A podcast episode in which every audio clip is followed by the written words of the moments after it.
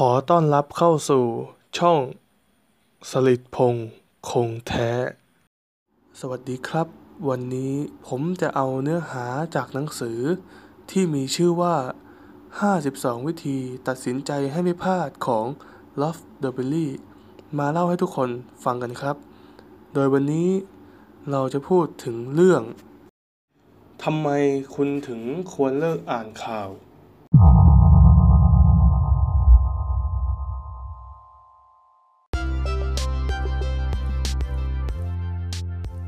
แผ่นดินไหวที่เกาะสุมาตรา เครื่องบินตกในรัสเซีย ชายคนหนึ่งขังลูกสาวไว้ในห้องใต้ดินนาน 30 ปี Heidi Klum แยกทางกับ Seal ธนาคาร Deutsche Bank ปรับเงินเดือนพนักงานขึ้นสูงที่สุดเป็นประวัติการ การลอบสังหารในประเทศปากีสถาน ประธานาธิบดีประเทศมาลีลาออกจากตำแหน่ง สถิติโลกครั้งใหม่ของกีฬาทุ่มน้ำหนัก คุณจำเป็นต้องรู้เรื่องเหล่านี้หรือเปล่าครับ เราถูกกระนำด้วยข้อมูลจำนวนมาก แต่กลับเข้าใจเรื่องต่างๆ น้อยมากทำไมถึงเป็นเช่นนั้นล่ะ เหตุผลก็เพราะศาสตร์อันย่ำแย่ประเภทหนึ่ง ที่มนุษย์คิดค้นขึ้นมาเมื่อ 200 ปีก่อน ซึ่งก็คือข่าว ข่าวไหลเวียนอยู่ทั่วโลกและส่งผลต่อความคิดของเรา แบบเดียวกับน้ำตาลที่ส่งผลต่อร่างกายนั่นเอง คือกระตุ้นความอยากย่อยง่าย และเป็นอันตรายร้ายแรงในระยะยาว เมื่อ 3 ปีก่อน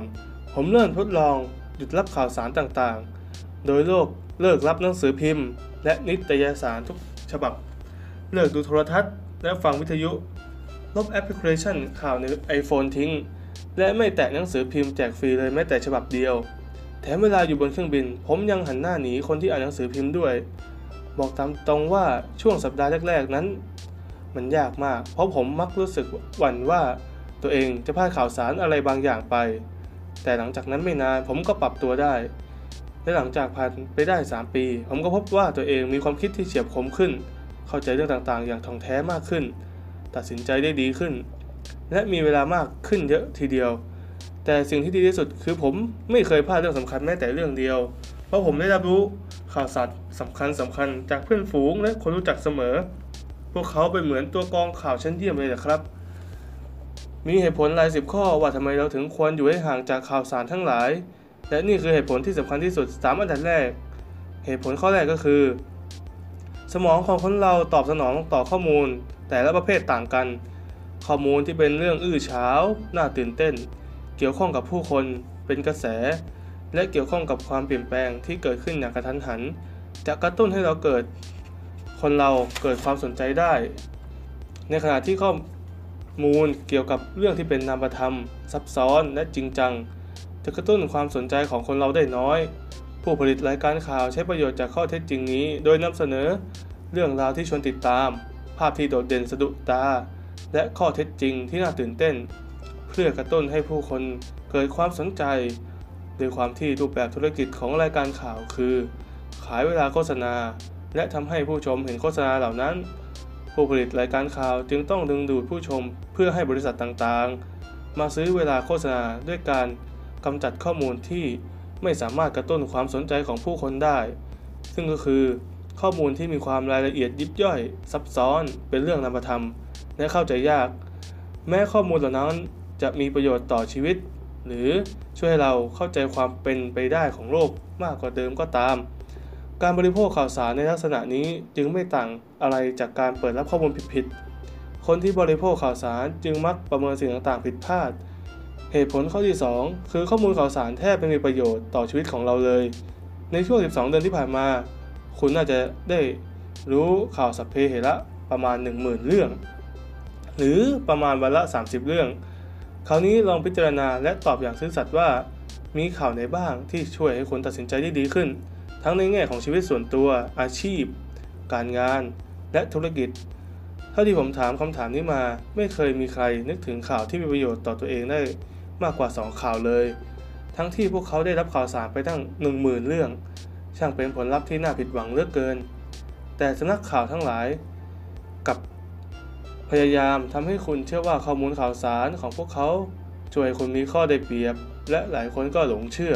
ทั้งที่ความจริงแล้ว การเปิดรับข่าวสารทำให้คนเราเสียเปรียบตั้งหาก และเหตุผลที่ 3 คือข่าวทำให้เราเสียเวลา โดยเฉลี่ยแล้วคนเราจะใช้เวลาสัปดาห์ละครึ่งวัน ไปการไปกับการติดตามข่าวสาร หากมองภาพรวมภาพรวมในระดับโลก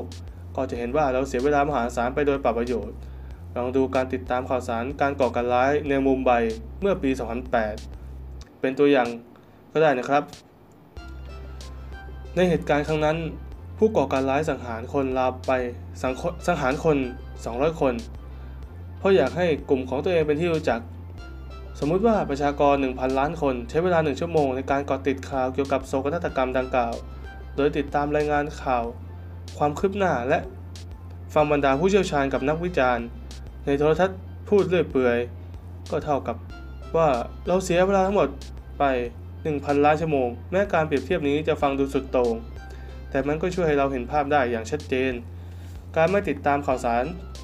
อย่างมีประโยชน์มีคุณมีคุณภาพพอๆกับ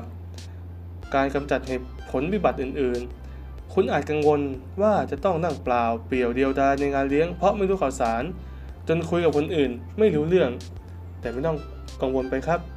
เพราะถึงคุณจะไม่รู้เรื่องเหตุเครื่องบินตกในเขตไซบีเรีย แต่คุณมีความเข้าใจในเรื่องต่างๆ เกี่ยวกับโลกใบนี้อย่างลึกซึ้งอยู่แล้ว และคุณ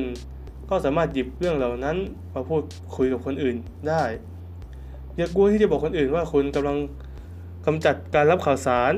เชื่อสิครับว่าพวกเขาจะต้องทึ่งและอยากคุยกับคุณมากขึ้นแน่นอน สรุปก็คือคุณควรเลิกเสพข่าวและหันไปอ่านบทความ หรือหนังสือที่น่าเชื่อถือแทน